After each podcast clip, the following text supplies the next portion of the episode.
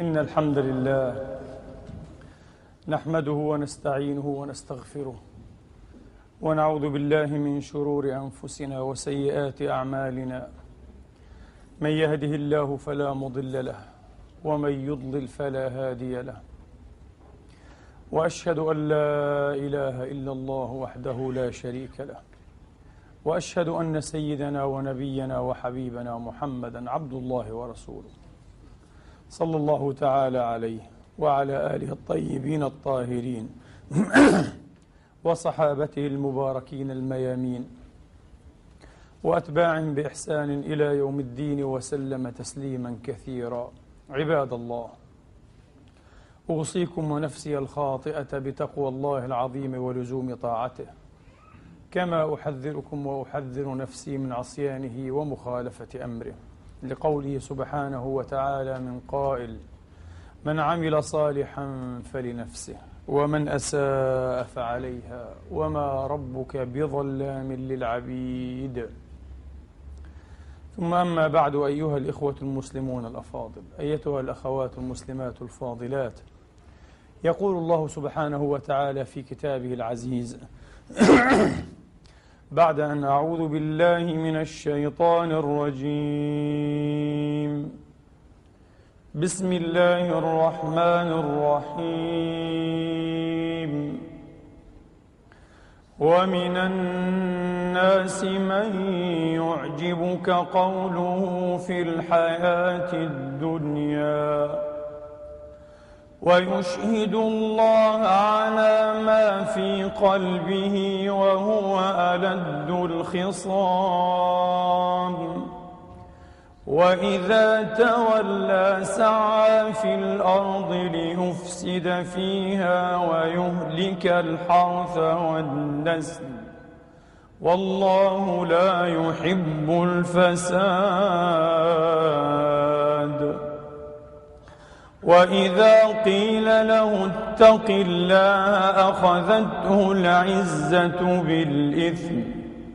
فحسبه جهنم ولبئس المهاد ومن الناس من يشري نفسه ابتغاء مرضات الله والله رؤوف بالعباد يا أيها الذين آمنوا ادخلوا في السلم كافة ولا تتبعوا خطوات الشيطان إنه لكم عدو مبين فإن زللتم من بعد ما جاءتكم البينات فاعلموا أن الله عزيز حكيم صدق الله العظيم وبلغ رسوله الكريم ونحن على ذلك من الشاهدين اللهم اجعلنا من شهداء الحق القائمين بالقسط آمين اللهم آمين أيها الإخوة الأحباب أيتها الأخوات الفاضلات سؤال يكثر ترداده ما هو السر الكامن وراء هذه الظاهرة المحيرة العجيبة ظاهرة التدين أيها الإخوة والالتزام وفي نفس الوقت ظاهرة أو حقيقة أو واقعة بل وقائع فخر شخصية المتدين كيف يمكن أن يجتمع هذان الأمران أن يكون المرء متدينا محافظا على فرائض الله مراعيا لحدوده فيما يبدو وفيما يظهر لكنه فقير الشخصية فقير الشخصية فاقد للمصداقية بكلمة واضحة فاقد للمصداقية أمام نفسه لا يمتلك مصداقية ذاتية ولذلك هو لا يستطيع أن ينظر بوضوح وبسهولة إلى المرآة ولا يحب هذا أيها الإخوة لا يحب كما أنه فاقد للمصداقية في اعتبار أو في نظر الآخرين وهذا أمر مقطوع به هم يعلمون ذلك طبعا للأسف ولأن أكثرهم فاقدون أيضا للمصداقية ومثلهم كمثله تماما وسواء فإنهم ربما يجاملونه أو يداهنونه وفي أكثر الأحوال هو يعلم أن هذا دهان وأن هذه مجاملات أما هم فيقطعون بهذا أنهم إنما فقط يجاملون يمشون أحوالهم شيء عجيب أن يكون المرء متدينا وأن يكون فقير وضحل وهش الشخصية إذا هل هذا تدين؟ هل هذا دين؟ هل هذا ما أراده الله؟ قد يختلف أيها الإخوة اثنان زوج وزوجة صديق وصديقة معلم وتلميذه يختلفان على مسألة بعينها ويقسم الأول غير حانث أيضا فيما يزعم أنه أيها الإخوة إنما يتعاطى هذا الأمر على وجهه ولنفترض مثلا النظافة فتقسم الزوجة أنها نظيفة وأنها تقوم بواجبها بما يريح ضميرها ويقسم الزوج أنه يرى غير ذلك وأنها ليست من النظافة إلا في شيء قل إلا في شيء قل في شيء قليل جدا وفي نظري لو وقعت هذه المسألة لفقيه لمفتن أنه ينبغي عليه أن يفتي بعدم الحنث في يمين كليهما في يمينيهما جميعا هو غير حانث وهي أيضا غير حانثة والأمر معلق على شيء آخر هي عند نفسها وفي نفسها صادقة وهو أيضا عند نفسه وفي نفسه صادق لاختلاف معيار ومفهوم النظافة عندهما هي نشأت في أسرة وفي بيئة أيها الإخوة إذا كان حال المنزل بالطريقة الفلانية فهذه نظافة هذا مراد يعني منتهى المراد من رب العباد آه، أكثر شيء أما هو نشأ في بيئة أخرى تعتبر هذه قذارة حقيقية وتفريطا أيها الإخوة وضع قمائم لذلك مفهوم النظافة اختلف معيار الذي يعير به أيها الإخوة هذا المفهوم هذه الدلالة مختلف عندهما ولذلك سننطلق من هنا أيها الإخوة طبعا لكم أن تقيسوا على هذا آلاف مئات وآلاف المفاهيم والمدركات أيها الإخوة وكيف يختلف الناس حولها السائد أيها الإخوة من أسف وللأسف لدينا أو لدى أكثرنا حول مفهوم التدين أنه أفعال أيها الإخوة وأقوال وسلوكات ومعاناة نتوجه بها إلى الله الله سيلتقط ثمارها أستغفر الله اللهم غفرا المستفيد منها يعني هو الله هكذا ولذلك حين نعمل لله ونصدق مع الله ونخلص لله نفهم أن الذي آه. يأخذ هذا أيها الإخوة يحصله هو الله ولسنا نحن آه. ولذلك مثل هذا المفهوم غير قابل أيها الإخوة على الإطلاق علميا غير قابل للقياس غير قابل للاختبار كيف سنعرف أن الله تقبل أن الله أخذ أن الله قطف هذه الثمار إن كان يفعل وحاشاه لا إله إلا هو هذا لن يبين لن يضح مطلقا في هذه الدار ولذلك سيرجع الأمر إلى يوم القيامة ولذلك الكل يعول على يوم القيامة بيننا وبينكم الله تبارك وتعالى الله سيقضي بيننا طيب يا أخي انظر إلى نفسك أيضا أنت اقضي أنت في قضية نفسك يا أخي احتكم إلى ضميرك انظر في مرآتك يا رجل لا الله عز وجل سيقضي ولذلك نحن أيضا كما قلنا في الخطبة السابقة مرة أخرى نضلل ضمائرنا نضلل عقولنا نضلل مداركنا بهذه الطريقة لأن الله سيقضي وسيقضي حتما لنا عليكم سيقضي لي ضدك وعليك فتبقى دائما الضحية تبقى دائما الضحية أما المفهوم الثاني وهو المفهوم الديني الصحيح والقرآني الفصيح المؤسس على قواطع ومحكمات أولا الله غني عن العالمين لا يمكن لأحد أن يعود إلى الله وعلى الله بشيء ليس من خلقه وليس في ملكه بماذا تعود إلى الله بماذا تعود على الله بالغنى بالطعام بالشراب بماذا بالمال بالمنصب بالشهادات بالعلم بالفصاحة بالبلاغة بماذا تعود إلى الله بصلاتك بركعاتك وآيات تعد بالعشرات ومن شكر فإنما يشكر لنفسه ولا يرضى لعباده الكفر وإن تشكروا يرضاه لكم هو يريد الكمال لك النتيجة عندك أنت ما يمكن أن يعير ويختبر في ساحتك أنت في ميدان نفسك أنت ليس عنده هو لا إله إلا هو آه. طبعا أنت وساحتك وكل ما في هذا الوجود في قبضته بلا شك وهو الحكم العدل لكن الثمار أنت تخطفها مرة كانت حنظلية أو حلوة عذبة الثمار لك من اهتدى فإنما يهتدي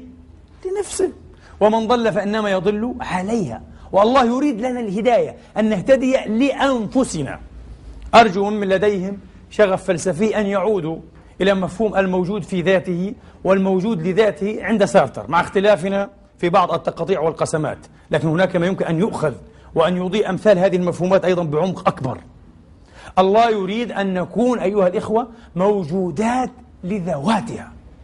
أن يتبرر وجودنا أن تتبرر مساركنا أن تتبرر مداركنا أيها الإخوة هذا هو جوهر التدين الحقيقي من عمل صالحا نتلو هذه الآية في كل خطبة يا ليتنا حاولنا أن نتعمقها أيها الإخوة من عمل صالحا فلنفسه ومن أساء فعليها وما ربك بظلام للعبيد ومن تزكى فإنما يتزكى لنفسه ومن تزكى فإنما يتزكى لنفسه آيات كثيرة كلها تتضافر وتتساوق أيها الإخوة على تأكيد وتقرير هذا المعنى الواضح بذاته لمن فهم جوهر الدين من أقصر طريقة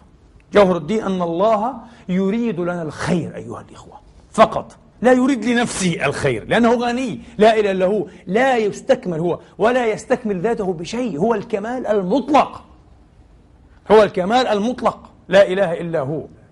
إذا فهمنا التدين أيها الإخوة وفق هذا المعيار الجديد أه؟ ضمن هذا الإطار الجديد ستختلف الحال بالكلية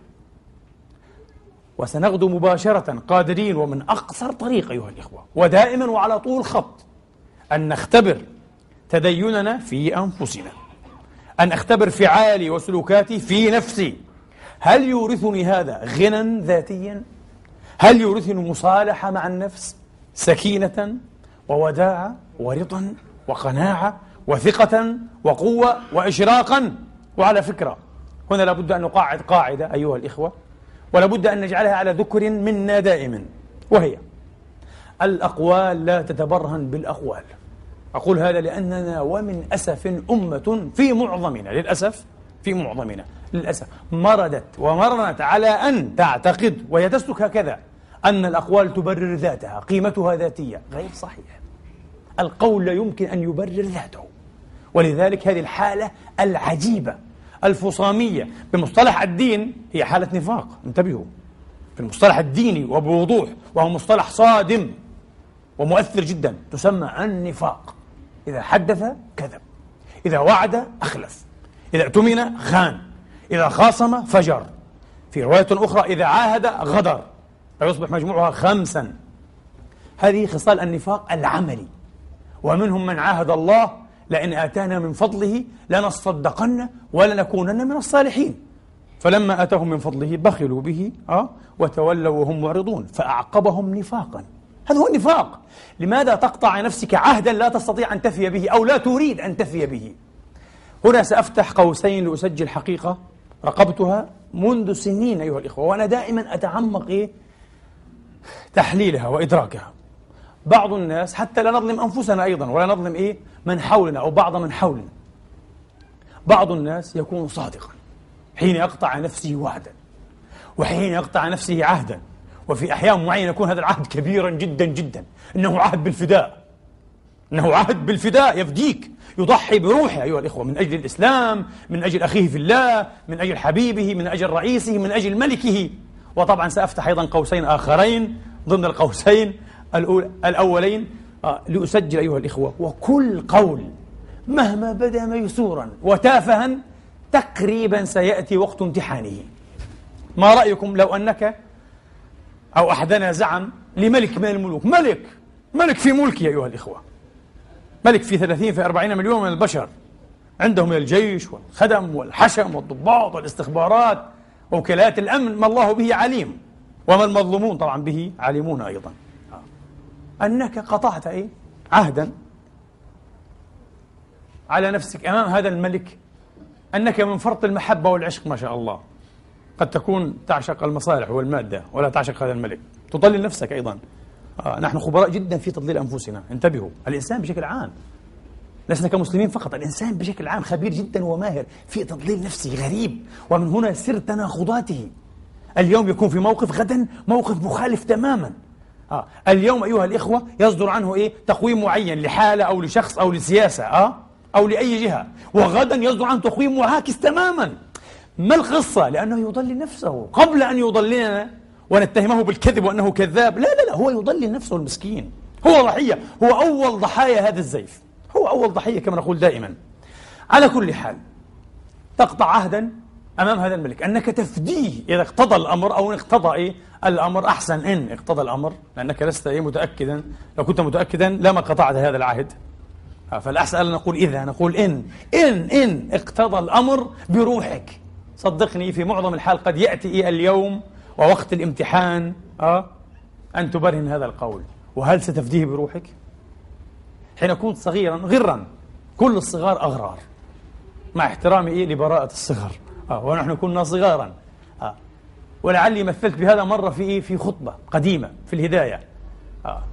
كنا ننظر إلى فعلة الملك إدوارد الذي تنازل عن العرش من أجل وفائه لحب امرأة أمريكية الأصل آه. والدستور يمنع الأعراف هناك تمنع أيها الإخوة ننظر إليه على أنه رجل يعني بعبارة واضحة تافه تنازل عن عرش يعني نقدس المناصب طبعا آه. والألقاب آه. والملك من أجل امرأة طبعا هذا الكلام هذا الاحتقار وهذا الاستدفاء جاء على خلفية احتقار المرأة أيضا من أجل امرأة لو كان تنال عن عرشه من أجل وفائه لصديق مثلا في حالة أخرى لعظمناه لكن من حيث أننا نحتقر المرأة للأسف الشديد نعتبرها كلا شيء فاحتقرنا هذا الرجل أما اليوم فأنا أنظر إلى فعلته بمنتهى الإعجاب أقسم بالله هذا إنسان عظيم وددت أني ألقاه فقط أتشرف برؤية هذا الإنسان يتنازل عن عرش وفاء لعهد الحب أحب سيدة معينة ووعدها بأن يبني بها يتزوجها وظل وفيا لوعده كلفه ذلك أن يتنازل عن ملك من يفعل هذا؟ يأتيني بأعظم المشائخ وأعظم اللحى آه، وأعظم الزهاد والنساك ليفعل هذا لن يفعله وهم القائلون العارفون بالله هم القائلون آخر ما يخرج من قلوب الصديقين حب الإمارة هذا ليست إمارة هذا ملك يا حبيبي بريطانيا العظمى تنازل ببساطة مع أنها رجت هو توسلت إلي ألا يفعل لأن التاريخ سيذكرها أيها الإخوة ذكرا إيه يسيء إليها على أنها هي السبب وراء هذا بالعكس أنا أعتبرها محمدة عظيمة جدا جدا هذا إنسان له مصداقية أيها الإخوة مصداقية كاملة بلا شك هذا إنسان لقي تربية متميزة من نوعها ليست تربية عادية فعلا تربية ملوك يستحقون الملك أمثال هؤلاء يستحقون أن يكونوا ملوكا جديرون والملك جدير بهم تماما اختلف الآن التقييم لاختلاف المفاهيم اختلاف الزوايا أيها الإخوة زوايا النظر للأسف كنا نحتقر هؤلاء نضرب بهم المثل على التفاهة والسخافة مع أنهم عظماء حقا أيها الإخوة عظماء حقا نحن نمتحن أحيانا لا ليس بالملك أيها الإخوة وليس بفداء الأرواح بما هو أتفه من هذا بكثير بشيء يسير جدا جدا جدا جدا أحيانا بكلمة لكن ليس لذاتها وإنما للموقف كلمة في موقف تزعم محبتك لشخص وتقديرك وتوقيرك وتبجيلك وإذا اقتضى الموقف أن تدفع عن عرضه وأن تقول ما تعتقد أنت في هذه الحالة فإنك تنقص لأن هذا سيفوت عليك مصيلحة بسيطة مصلحة بسيطة ربما تقوم ب 100 يورو ب 500 يورو إذا الآن في هذا السياق أحسن ألا نقول ما شاء الله أين الشخصية هنا؟ أين الرجولة؟ أين المصداقية؟ كيف تنظر لنفسك في المرآة إذا؟ كيف تنظر؟ في القديم كنا نحن صغار أيضا نتعلم هذا من المشائخ والوعاظ لكن هذه حقائق تاريخية الرجل الذي رهن حياته بكلمة بكلمة قال أنا ضامن آه. ضمن أحد المحكوم عليهم بالإعدام آه. أنا أضمنه وإن لم أعد في الموعد المضروب بعد ثلاث أيام آه. فلأقتل أنا إن لم يعد هو في الموعد المضروب فالأخت الآن ضمن بك رهن حياته بكلمة ووفى بها وكادت عنقه تقط أيها الإخوة كادت رأسه تقط بكلمة مع أنه لا يعرفه وليس بينه وبينه صداقة لكنها النخوة والمروءة والرجولة احترام الذات القوة سأنطلق هنا عاد لأقرر أيها الإخوة مسألة رئيسة في خطبة اليوم عبد الله بن عمرو بن العاص رضي الله عنهما مثلا المفروض أن نستغرب جميعا لما كبر هذا الرجل وعلت سنه لما كبر وعلت سنه كان يقول يا ليتني قبلت الثلاثة الأيام التي ذكر لي رسول الله صلى الله عليه وآله وسلم وفي رواية يا ليتني قبلت أو أخذت برخصة رسول الله عن من يتحدث هذا الشيخ الوقور الجليل العابد الراوية العلامة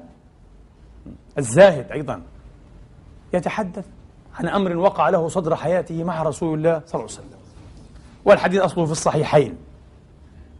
سأذكر سياقة جامعة مختصرة قال يا عبد الله ألم أخبر أنك قلت كذا وكذا هو قال لأصومن أه ولن أفطر ولا أقومن الليل إيه ولن أنام ما عشت قال بلى قلت ذلك بأبي أنت وأمي يا رسول الله قلت هذا قلت قال فإنك يا عبد الله لا تستطيع أن تصوم فلا تفطر وأن تقوم فلا تنام لا ترقد لا تستطيع الإنسان إنسان وخلق الإنسان ضعيفا فصم وأفطر وقم ونم وقال وصم من الشهر ثلاثة أيام فالحسنة بعشر أمثالها يعدل ذلك أو ذلك إيه يعدل أو عدل صيام الدهر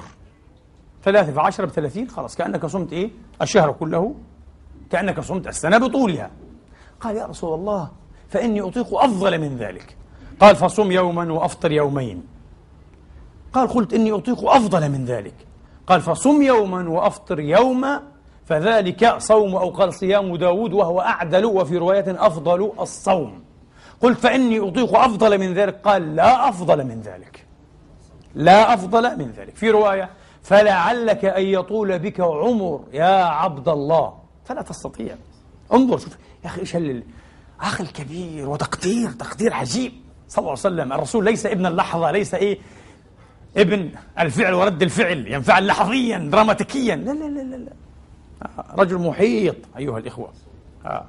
بأدبار الأمور وأعقابها وشروطها وسياقاتها المختلفة كبر الرجل كل هذا سمعناه وطبيعي شيء عادي هذا الشيء غير العادي لما كبر وعلت سنه شق عليه هذا شق أن يصوم يوما ويفطر يوما وأن يقرأ القرآن في, في ثلاث في كل ثلاث أن يختم كل يوم عشرة أجزاء وظل محافظا على هذه السنة الحميدة أيها الإخوة المجهدة المتعبة لكن لماذا لم يترك؟ مع أنه صعب عليه لأنه قطع نفسه أمام نفسه وأمام الرسول وعدا وعهدا سيلتزم هذا انتهى لابد أن يلتزم حتى الممات انتهى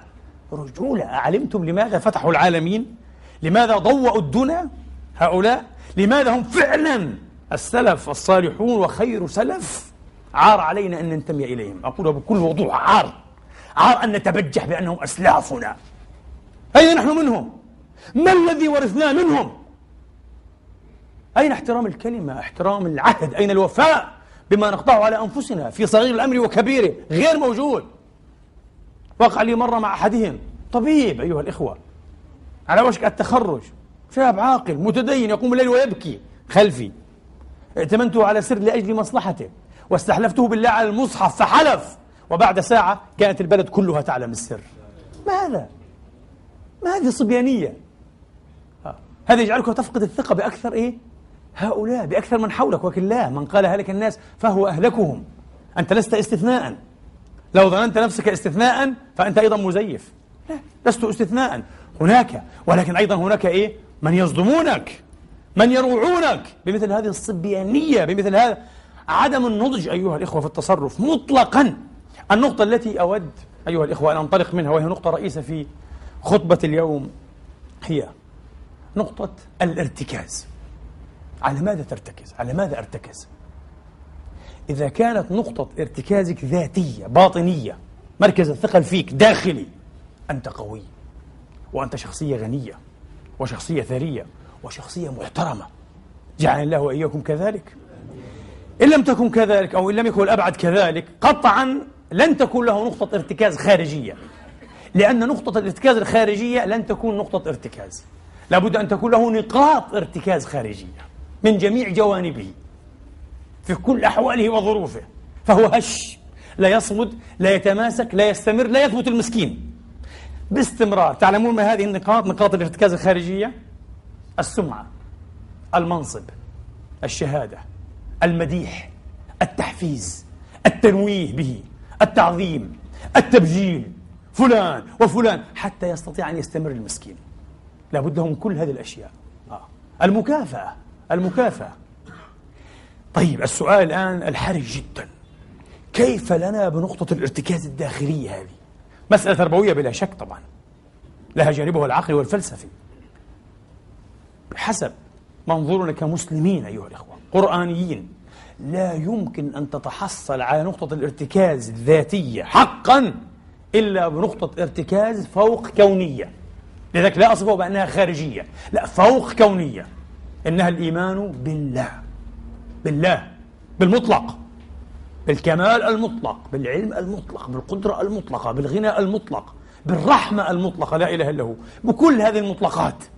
هذه نقطة ارتكاز فوق كونية فوق خارجية أكبر من أن تكون كونية أو خارجية أيها الإخوة لذلك هناك إيمانان إيمان بالله وإيمان بنفسي طبعا لا يوحينا إليكم مصطلح الإيمان بالعبادة أنك تعبد نفسك بالعكس نحن نؤمن حتى إيه؟ بالرسل وبالأنبياء أه ولا نعبدهم لا لا الإيمان شيء والعبادة شيء آخر نؤمن بالله ونعبده هذا بلا شك مقطوع به ونؤمن بأنفسنا ولا نعبدها نحن براء من عبادتها لكن أيضا لسنا كافرين بها لسنا, لسنا محتقرين لها لسنا مدسين وقد خاب من دساها أبدا نحن نحاول أن نزكيها وأن نعلي من شأنها آه. لكن استنادا إلى نقطة الارتكاز المطلقة أيها الإخوة إيمانان لا يصلح أحدهما بغير الآخر ما رأيكم؟ إيمان بالله وحده لا يصلح إيمان بالذات وحدها لا يصلح وحدها لا يصلح نموذج في نظري نموذج الإيمان بالذات أكثر من قرأت له أكثر من يعني التقط أنه مؤمن بذاته إلى درجة عجيبة جدا جدا الفيلسوف الألماني نيتشه أكثر شخص أستطيع أن أقر أنه مؤمن وآمن بذاته حتى النموذج هذا والسوبرمان الذي كان يبشر به في كل ترنيماته وأشعاره وكتاباته هو نوع إسقاط لشخصيته القوية فيما يبدو لنا ونفسه أه، على هذا النموذج الخارجي الفلسفي التجريدي أه. لذلك فلسفته كلها أنا أعتبر أنها فلسفة إسقاطات على فكرة وهو ينطلق دائما من ذاته في كل كتاباته لكن النهاية ماذا؟ تحطم تهشش وأظلم عقله إحدى عشرة سنة انتهى كل شيء تحطم عند نقطة بسيطة جدا جدا إيمان بالذات أيها الإخوة يعني نقطة ارتكاز ذاتية من غير نقطة الارتكاز المطلقة هذه يعني تحطم الإنسان عاجلا أو آجل لابد أن يتحطم لن يستمر حتى النهاية مستحيل وربما يحطم غيره معه ربما يحطم غيره معه ككل الشموليين انتبهوا المؤمنين أيضا إيمانا شبه مطلق بذواتهم حطموا غيرهم وحطموا أنفسهم في النهاية إيمان بالله وحده مثل ماذا؟ مثل إيماننا مثل هذا الإيمان التقليدي الذي يجيز بلورة حالة غريبة عجائبية أيها الإخوة من الإيمان والتدين مع فقر الشخصية وعدم مصداقيته هذا هو هذا إيمان فيما نزعم إيمان بالله دون إيمان بالذات نهب لماذا؟ يترك صاحبه نهبا أيها الإخوة للملق والدهان والتنويه والمديح والمكافآت والأجزية والأثوبة وإلى آخره الاستعراضية يعني الرياء النفاق استعراضي كيف؟ سنفرق بينهما أيها الإخوة بين هذه الحالات آه، بهذا المثال المضبوط جدا كيف أعرف أنني مؤمن بالله ومن ثم مؤمن بنفسي الأولوية الإيمان بالله يتحقق الإيمان بالنفس على صيغة مستقرة متصالحة لا يستقطب فيها الإنسان بين قطبين يخلقان بينهما مجال توتر دائم ينتهي بحرق الأعصاب وربما إيه بإظلام إيش النفس والعقل معا لا حالة تصالح وتساكن حقيقية سكينة في قلوب المؤمنين ليزدادوا إيمانا آه. كيف نعرف؟ عبر هذا المثال المضبوط الاختباري حين تفعل ما تفعل لأي سبب تفعله وماذا تنتظر من فعله طبعا نفعل أحيانا لأسباب كثيرة تتعدد وتختلف وتتباين هذه الأسباب وما ننتظره أيضا كثير المؤمن بالله والمؤمن بذاته صاحب نقطتي الارتكاز لا يفعل ما يفعل أيها الإخوة إلا تلبية لماذا؟ لحاجة لتوق باطني يجعله يشعر باستقرار أكثر بمصالحة أكثر حين يمد يد العون حين يقول بالحق حين ينطق بالحق ولو كلفه ذلك أن يسجن أو تشوه سمعته أو يفقد وظيفته أحيانا المغارم صعبة جدا جدا هذه فلسفة الابتلاء والامتحان طبعا كل شيء كما قلنا لابد أن يمتحن الأقوال لا تتبرهن بالأقوال تتبرهن بالمواقف بالأفعال بالأفعال طيب في فكرة لم نكملها سنعود إليها طيب ولذلك هذا أيها الإخوة تعرفون ما هو الجزاء الذي ينتظره هو لا ينتظر جزاء الفعل الذي يفعله فعل الكمل فعل الكمال فعل خير هو نفسه جزاء ذاته وهو يشعر براحة عجيبة جدا جدا حين يفرغ من هذا الفعل انتهى خلاص ولا ينتظر شيئا ما لكم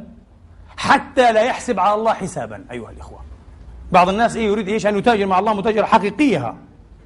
في القرآن هناك تجارة مجازية لكن يحولها إلى حقيقة يريد حسابا ولذلك هو يغرم بالأحاديث التي فيها إحصاء مئة ألف حسنة ألف ألف حسنة آه، ألفي ألف حسنة آه، وأكثر هذه ضعيف أكثر هذا القرآن ليس فيه هذا ليس فيه مثل هذا فيه تضعيف عام لكي يقرر مفهوم التضعيف فقط يعكس جود الله وكرم الله لكن ليس فيه ألف ألف وألفي ألف ومائة ألف وخمسين ألف وسبعين ألف ما في هذا هذا ليس طريقة القرآن الكريم طريقة مقايضة ومتاجرة لا إنها طريقة تنمية الذات أيها الإخوة إثراء شخصيتك أنت هذا يعود إليك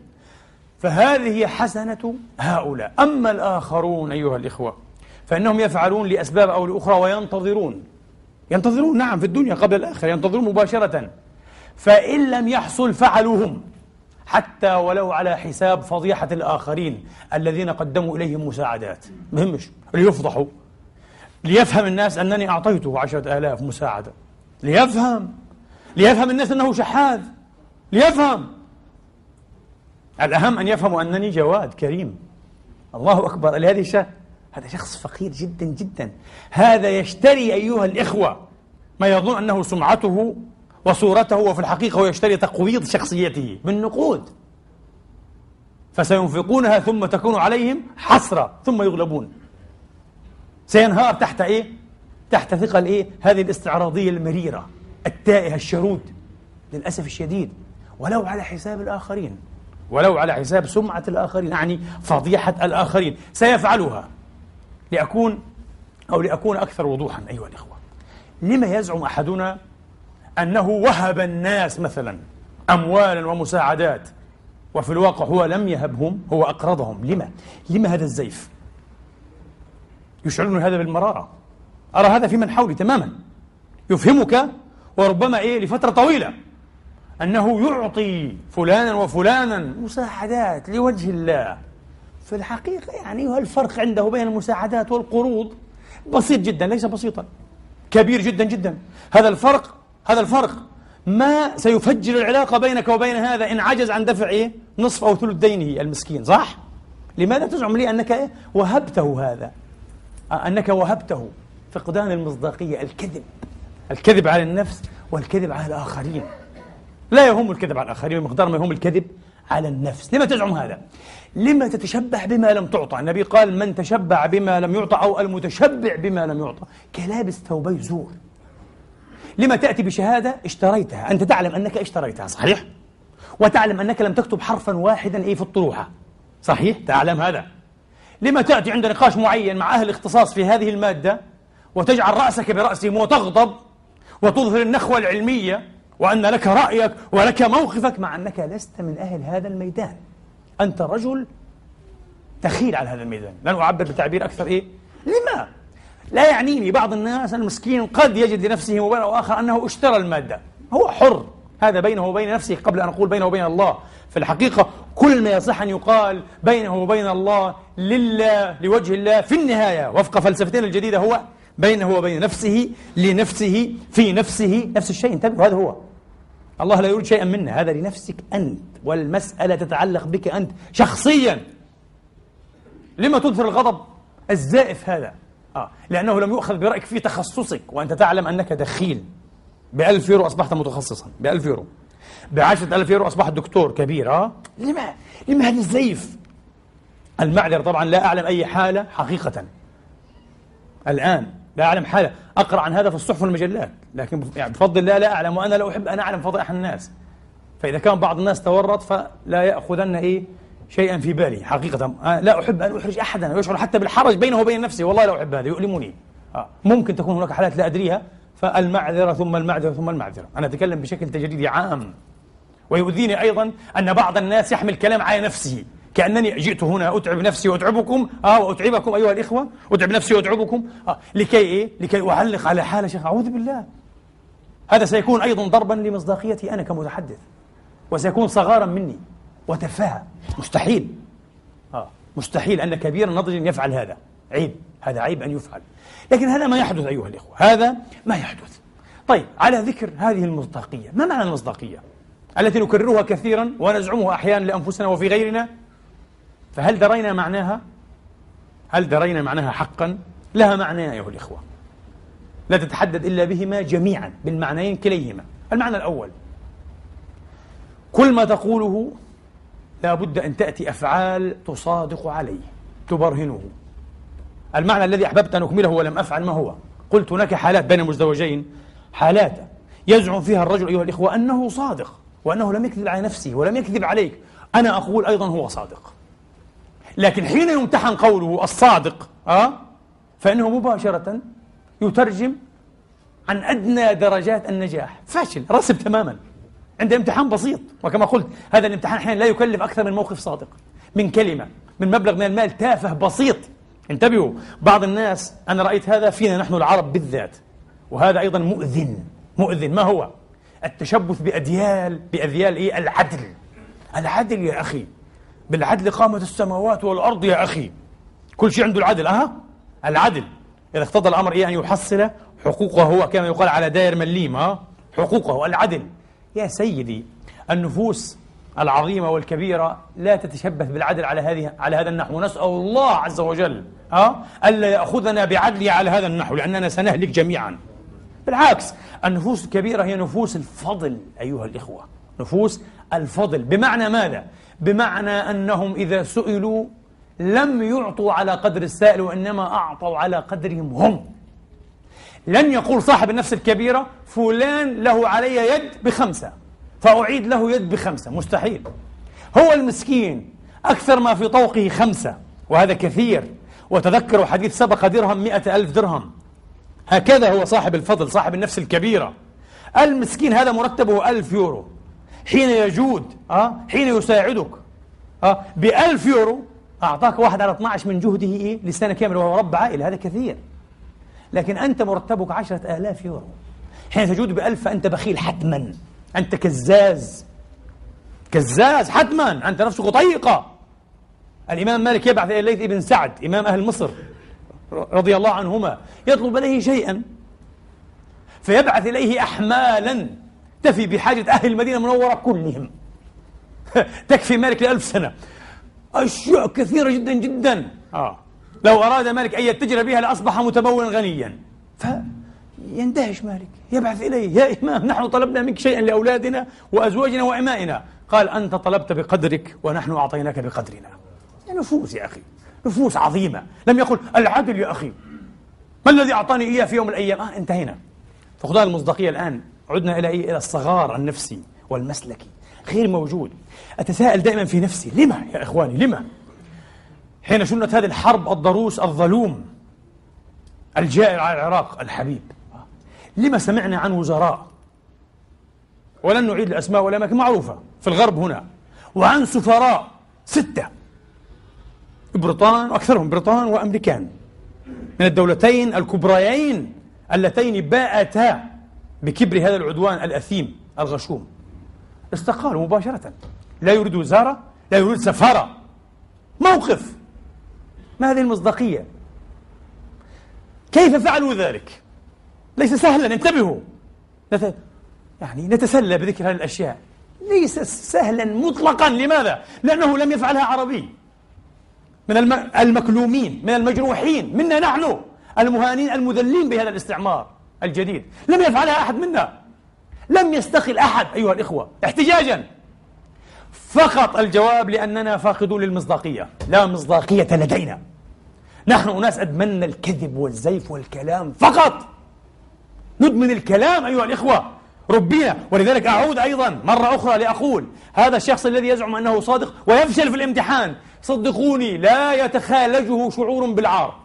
في ذاته لا يشعر بالعار نعم أنا قلت سأعطي والآن لن أعطي أي شيء أنا عندي مليون وأنت تحتاج مليم ولن أعطيك لكن أنت قلت يا أخي ستعطيني حياتك والآن أنت تبخل علي بمليم نعم أبخل طبيعي ولي الحمد آه، والشكر أنني قلت هذا في يوم من الأيام سررتك به منيتك تفضلت عليك بالأقوال تعرفون لماذا هو صادق عند نفسه المسكين؟ لن نتهمه بالكذب لأنه نشأ في بيئة وفي أسرة وفي مجتمع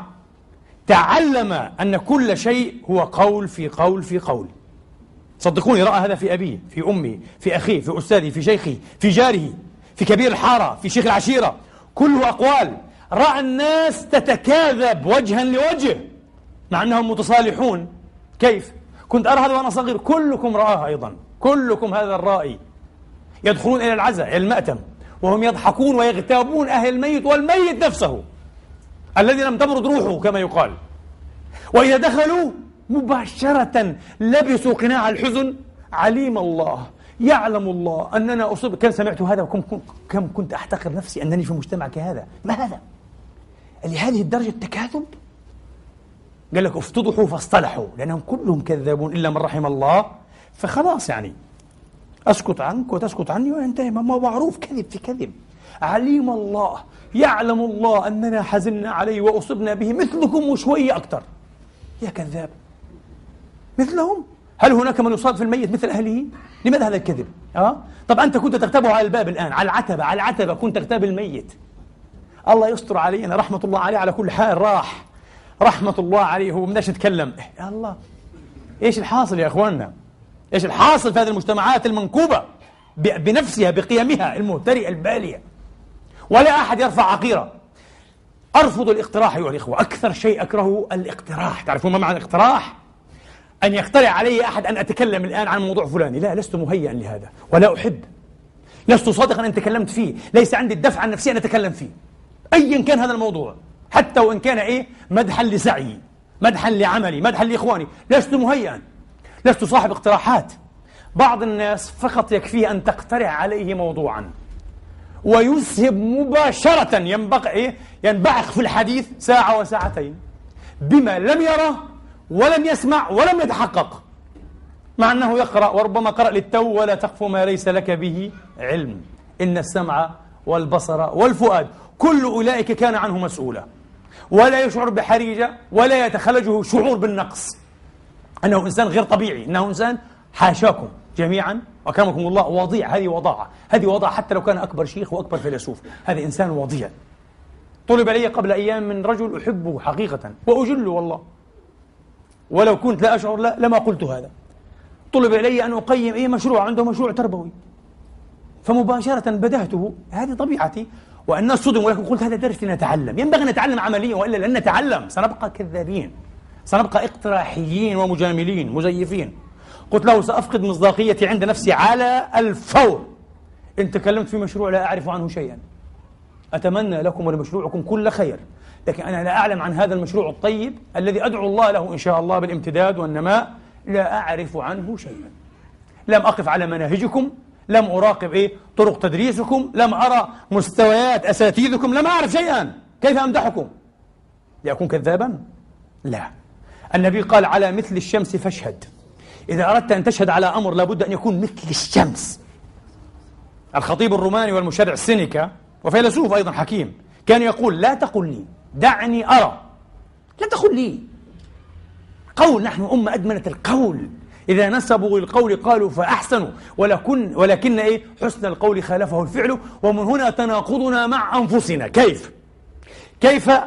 أنبعث الآن مادحا لأخي هذا مثلا أمدحه هذا عنوان الأمانة مثال الصدقية في التجارة مثلا ها رجل ما شاء الله من المحسنين لا أزكيه على الله والله حسيبه بعد ساعة ممكن أقول هذا أعوذ بالله يا أخي يا أخي نحن بس قلنا ما قلنا أعوذ بالله والله الذي أعلمه عنه أنا أتناقض مع نفسي تعرفون لماذا؟ لأنني حين مدحته لم أمدحه لأنني أشهد على مثل الشمس كما قال النبي أبدا ولم أمدحه لأنني أريد أن أبرئ ذمتي من قضية رجل هضم حقه ونبز بما ليس فيه فأردت أن أعيد إيش الميزان إلى استوائه لا ليس هذا رائدي وليس هذا باعثي إنما فعلت هذا ليقارضني مدحا بمدح بمعنى أنني أرشوه رشوة معنوية هذه الرشوة الرمزية هل تعلمون كم نتراشى؟ نتراشى كثيرا على فكرة أحبك في الله وأنا أحبك في الله يا أخي والله لا تقولها إذا لم تكن مطمئنا منها أحيانا أفعل هذا ثم أعود نفسي هل أنا وقح أعوذ بالله أكره الوقاحة ولكن لا أشعر أنني أحبه في الله حقا فأقول له أحبك الذي أحببتني من أجله عرفت الحين سر عاد مشكلة هذه آه. آه. إن كنت تشعر أنك تحبه قل له وأنا والله أحبك في الله إن لم تكن قل له أحبك الذي أحببتني من أجله وكن صادقا ليه مش لأجلي مع نفسك حتى تستطيع أن تنظر في وجهك حتى تستطيع أن تحترم هذه الشخصية المصداقية يا إخواني ينقصنا الكثير الكثير الكثير من المصداقية إذا المصداقية أيها الإخوة كما قلنا أمران الأمر الأول أن تصدق الأعمال الأقوال ولنتذكر دائما الأقوال لا تتبرهن بالأقوال أبدا مهما حلفنا وأقسمنا وأكدنا وذرفنا الدموع من فرط التأثر ونحن نزعم ما نزعم كل كلام فارغ لا تقل لي دعني أرى انتبه فقط دع الأيام تبرهن وسيأتي كما قلت سابقا وهذا أشبه بالقاعدة يعني سيأتي يوم يمتحن فيه قولك ودعواك وزعمك كل شيء والله العظيم كل شيء تقوله أه إلا ما استثنى الله سيمتحن عاجلا أو آجلا انتبه فانتبه نفسك سيمتحن الشيء الثاني أيها الإخوة أن يواطئ الباطن ما تظهر الظاهر منك يعني أنت تظهر للناس أشياء صحيح؟ لابد أن يواطئ باطنك هذا الظاهر هذه اسمها المصداقية الذاتية المصداقية الذاتية أيهما أخطر وأيهما أولى بالتقديم المصداقية في نظر الناس أو المصداقية الذاتية المصداقية الذاتية أن أعلم بيني وبين نفسي يعني بيني وبين الله نفس الشيء يتعادلان آه. أن ظاهري مواطئ لباطني وباطني يواطئ ظهري يتواطئان أيها الإخوة يتصادقان ولا يتكذبان سأعطيكم الآن أيها الإخوة معيارا عجيبا جدا ألهمنيه ربي عز وجل خطير جدا ما هو؟ بعض الناس يدعي العفة يزعم نفسي أنه عفيف صحيح مسلكه عفيف لكن هل هو عفيف حتى النخاع؟ لا أستغفر الله هل هو عفيف حتى النوم؟ ما معنى هذا؟ كما قلنا في الدرس الأخير كل الناس في منامهم مجانين كلنا في النوم مجانين في الأحلام نفعل كل ما يعن لنا صحيح الذي يشتهي أكرمكم الله زوجة صديقه يأتيها في المنام في اليقظة لا يريد طبعا والحمد لله عنده من الدين ما يزعه عن ذلك ومن الشرف والعفة وربما من الموانع بعض الناس ليس عفيفا لأنه يريد أن يكون عفيفا يستعف أبدا عفيف لأنه لا يقدر انتبهوا مصيبة هذا سيبعث يوم القيامة داعرا ما رأيكم؟ طبعا قال فهما في الإثم سواء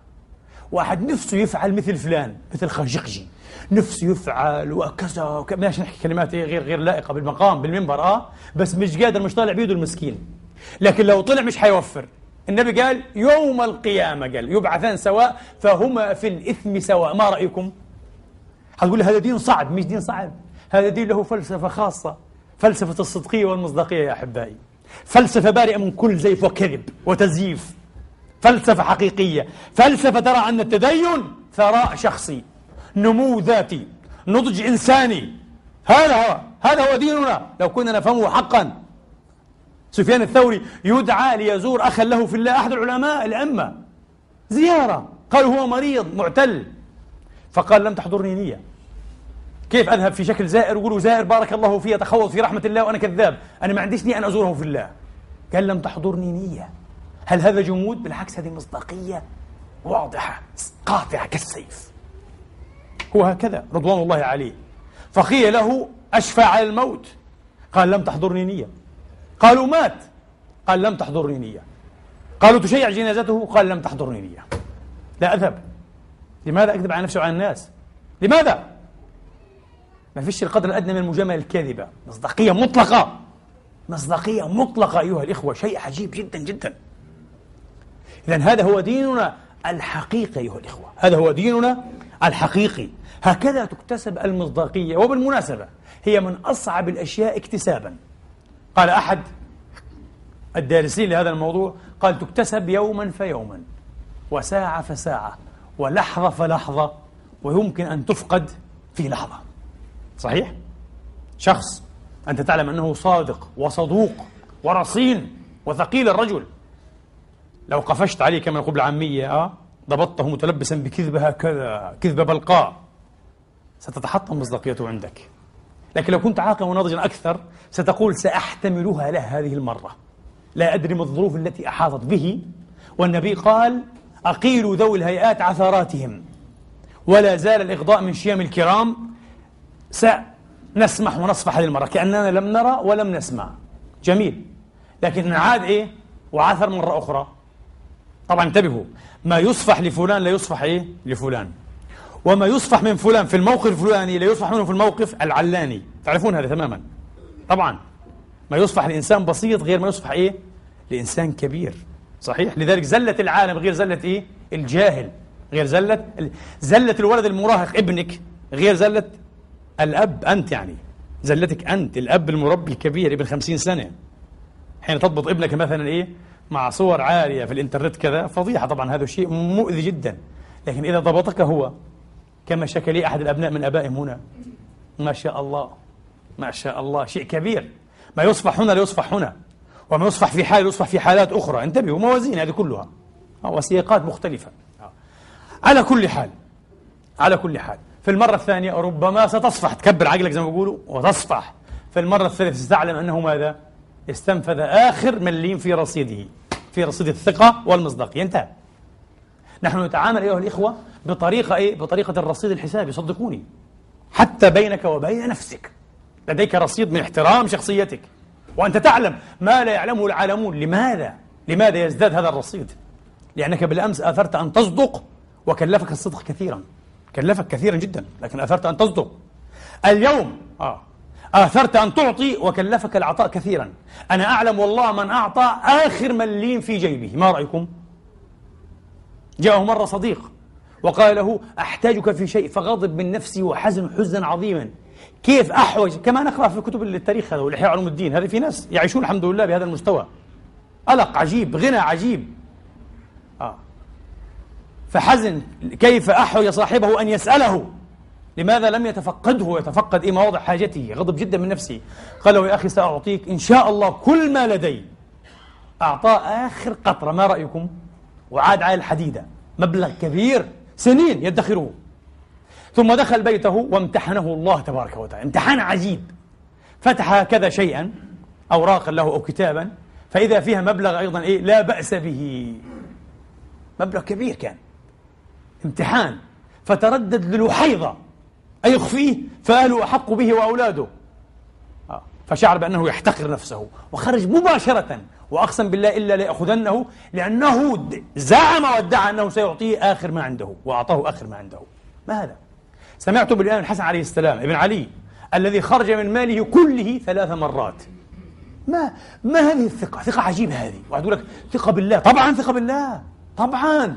وفي نفس الوقت هي ثقة بالنفس معنى الثقة بالله الثقة بالنفس يعلم أنه لن يجوع ولن يعرأ ولن يضيع صاحب المعروف إذا وقع وقع على متكأ المفروض أن صاحب المعروف لا يقع لكن الكل يقع لكن إذا وقع وقع على متكأ بإذن الله تبارك وتعالى مصداقية مصداقية بناها ولذلك أيها الإخوة هذه المصداقية تبنى بشكل تراكمي للأسف وقد تفقد بشكل سريع هذا أحرج وأخطر ما فيها فانتبهوا آه. يقول أحدهم اللي هو رالف والدو إمرسون هذا الحكيم الكبير هذا كاتب لكن تقرأ له ما هذا الكاتب أحد مستودعات الحكمة يا أخي شيء عجيب والله العظيم ناس تعمقت الحياة يحلو لبعض أن يتحدث عن عمر مديد والله هذا يسوءني أنا يثيرني يعني يقف شعر بدني الحمد لله عاش 90 سنة لا يهمني كم عاش ماذا فعل فيما عاش يا حبيبي ماذا عاش 90 و100 سنة ماذا فعل ماذا فعل؟ هناك من يعيش حياته بالطول هذا أبو تسعين عاش بالطول تسعين سنة ما فيش عرض فيش عمق هناك من يعيش حياته بالعرض كيف بالعرض يعني مش بالطول بالعرض بعيش أربعين سنة بس بلف فيها الأرض لف كل شيء وفهم كل شيء أفقيا وتحدث في كل المبادئ وفي كل النظريات وحافظ كل النصوص المقدسة ولكن لم يختبر شيئا من ذلك آه، عبر معاناة حقيقية هذا عاش برضه إيش بالعرض انتبهوا وهناك من يعيش بالعمق وسيان بعد ذلك عاش بالعرض أو بالطول أو بالطول والعرض والعمق الأهم أنه عاش في العمق وبالعمق ولذلك تشعرون باحترامكم لشخص أمي صحيح؟ أمي مزارع بسيط كالناس في الشارع يقوم ويكسح القلوب أمي لا يجيد حتى فك الحرف لكن عنده قدر عجيب جدا من المصداقية أيها الإخوة الذاتية وفي نظر الآخرين تحترمونه يفرض احترامه على الآخرين هذا عاش بالعمق هذا الكريم السمح عاش بالعمق أيها الإخوة مع أن كل المبادئ التي تسير حياته يمكن أن تلخص في أربع خمس كلمات لذلك يقول ألفرد نورث وايتهيد يقول رأس الحكمة أن نحسن توظيف واستغلال المبادئ التي جربت حقا في حياتنا في مبادئ مجربة قليلة على فكرة ممكن واحد اثنين ثلاثة أربعة انتهى هذه هي تقود الحياة تلخص حياة الإنسان أحسن استخدامها ليس الحكمة أن تكثر الكلام والاستشهاد آه، والمقتبسات ليست هذه الحكمة آه، أن توظف القليل المجرب القليل الصحيح حتى لو كان نصا واحدا حتى لو كان إيه نصا واحدا يقول رالف والدو إمرسون الشخصية في نهاية المطاف تراكمية ويتحدث عن الشخصية الكاملة القوية البناءة تراكمية ما معنى ذلك؟ قال كل مواقف الصدق والفضيلة التي خبرناها ومررنا بها تلقي بظلالها وبطابعها وتأثيرها في الموقف الراهن هذا معنى تراكمية الشخصية انتبهوا طيب كل مواقف إيه؟ الكذب والزيف والدجل والنفاق والإخلاف والأنانية و... و... التي خبرناها ستلقي أيضا بظلالها في الموقف من هنا يفشل هذا في الامتحان وينجح هذا في الامتحان ما رأيكم؟ تقول لي بسهولة بصعوبة والله يفشل هذا بسهولة وينجح هذا بسهولة سهل جدا جدا الفشل على هذا سهل والنجاة على هذا سهل هذا الحكيم نفسه يقول كلمة أيضا لا تقع عن هذه روعة يقول من تعلم أن يعيش بصدق يسهل عليه أن يرى الأمور بصدق بعض الناس يقول من أين لفلان الحدس بعض الناس عندهم حدس يا أخوان آه. حدس بصيرة غير طبيعية يعني ينفذ في ضمير من أمامه آه يفهم ما حوله بجرة قلم بضربة واحدة صغيرة من أين هذا؟ السر في شيء واحد ما هو الصدق هو إنسان صادق وعفوي وتلقائي ليس مزيفا وليس مزيفا ولذلك يرى ما لا يرى الآخرون ويرى مباشرة الحقائق يقول هذا الرجل قال فمن كان قويا حقا هو في ذاته قوي يسهل عليه أن يسلك كماذا؟ كقوي نضرب مثلا بمصطفى حسن مرة أخرى حينبسط ما في مشكلة بطل هذا الرجل لو أخذ يدي أو يدك يكسرها إيه كالخيارة صحيح بسهولة يكسر لك يدك بسهولة أنت لن تكسر يدي بسهولة صحيح؟ لأنني يعني أستوي معك إيه في قوة واحدة أو في ضعف واحد أما هو بقوته البدنية العارمة زاده الله قوة أيها الإخوة يكسر يدك ويدي كالفقوسة مباشرة لأنه قوي يستطيع أن يتعامل بقوة الآن نتحدث عن القوة إيه؟ الأخلاقية القوة المسلكية من كان قويا حقا يسهل عليه أن يصدر في سلوكاته إيش؟ عن قوة وبسهولة صحيح؟ ومن كان ضعيفا فإنه يسهل عليه جدا أن يسلك إيش؟ كضعيف هذه طبيعته المسكين ينزلق بسرعة ويبقى يتندم ويتلاوم ها مع نفسه لماذا انزلقت؟ لماذا فحشت؟ لماذا فعلت هذا؟ لأنك ضعيف باختصار والشخصية تراكمية صحيح؟ أنت لم تتعب على نفسك يا حبيبي أنت لم تتعب على نفسك فعند الامتحان مباشرة تأتي النتيجة لتعكس ماذا؟ ما تراكم من قوة أو ضعف من صدق أو كذب لذلك اعملوا على أنفسكم أيها الإخوة اعملوا أتحسبون الذي خسر عشرة آلاف يورو قبل خمس سنين واحد دخل في تجارة ضحكوا عليه دفع عشرة آلاف يورو وخسر عشرة آلاف يورو قبل خمس سنين بالله بالله أتحسبونه يكف عن التحسر أيها الإخوة واسترجاع المرارة كل يوم كل يوم بذكرني يا حرام تروح له في المنام عشرة آلاف يورو وكلما تعرف على شخص جديد بيحكي له إيش رواية إيه العشرة الآلاف اليورو المطولة هذه المملة لكن كم مرة يتحسر هذا على أنه خسر إيش جزءا من مصداقيته مثلا جزءا من رصيده الذاتي احترام الذات كم مرة أجيبوا أنتم عاد ربما ولا مرة يكذب الآن الكذبة ثم يمشي ولا يتحسر ولا يلوم نفسه ولا يعتب عليه كأنه لم يفعل شيئا ما هذا؟ إذا نحن إلى الآن لم نلتقط أن الاستثمار الحقيقي وفي المقابل الخسران الحقيقي هو في النفس قل إن الخاسرين الذين خسروا من؟ أنفسهم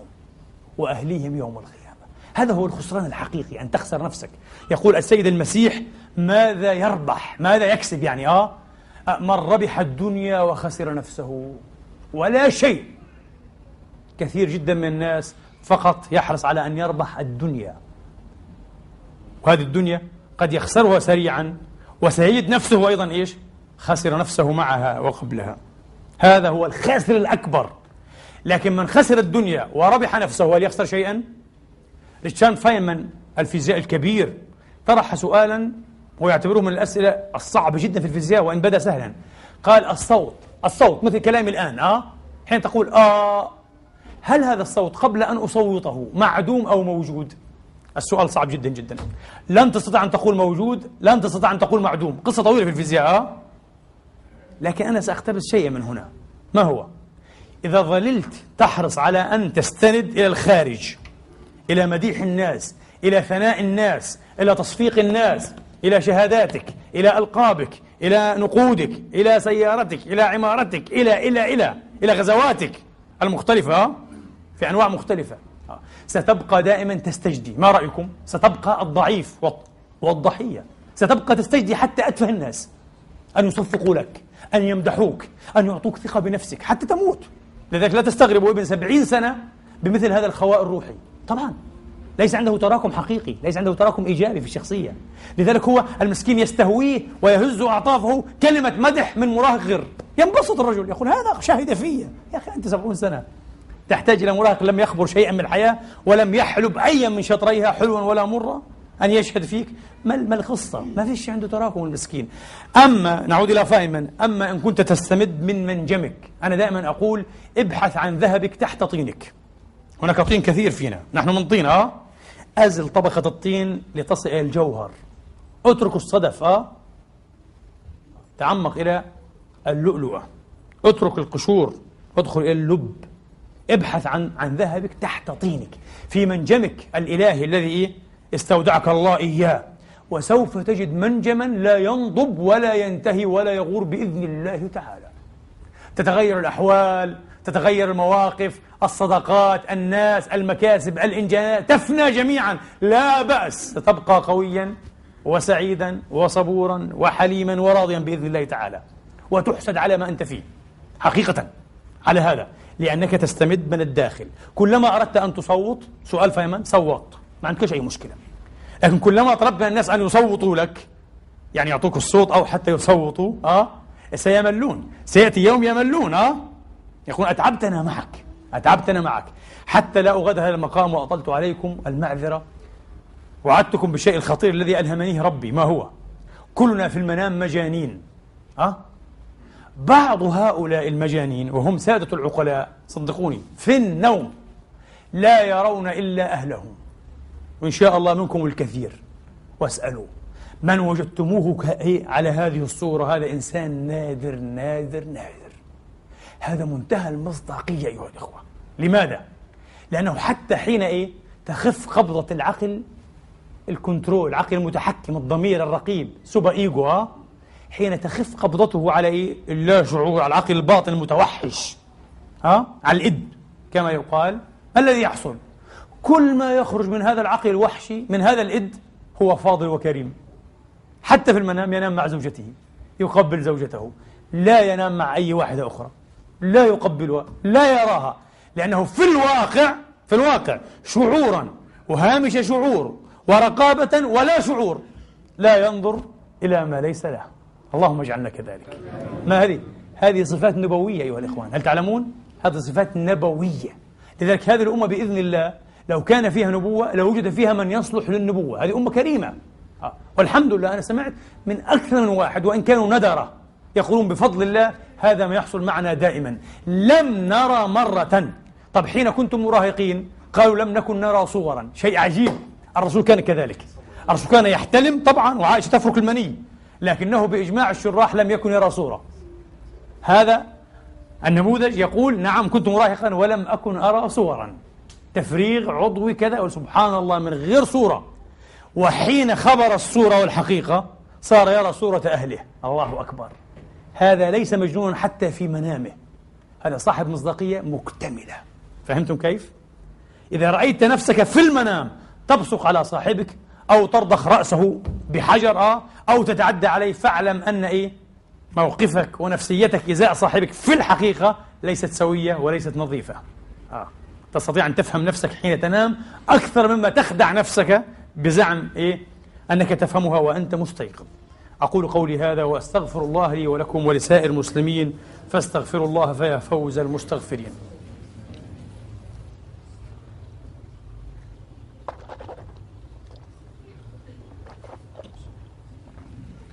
الحمد لله رب العالمين الحمد لله الذي يقبل التوبة عن عباده ويعفو عن السيئات ويعلم ما تفعلون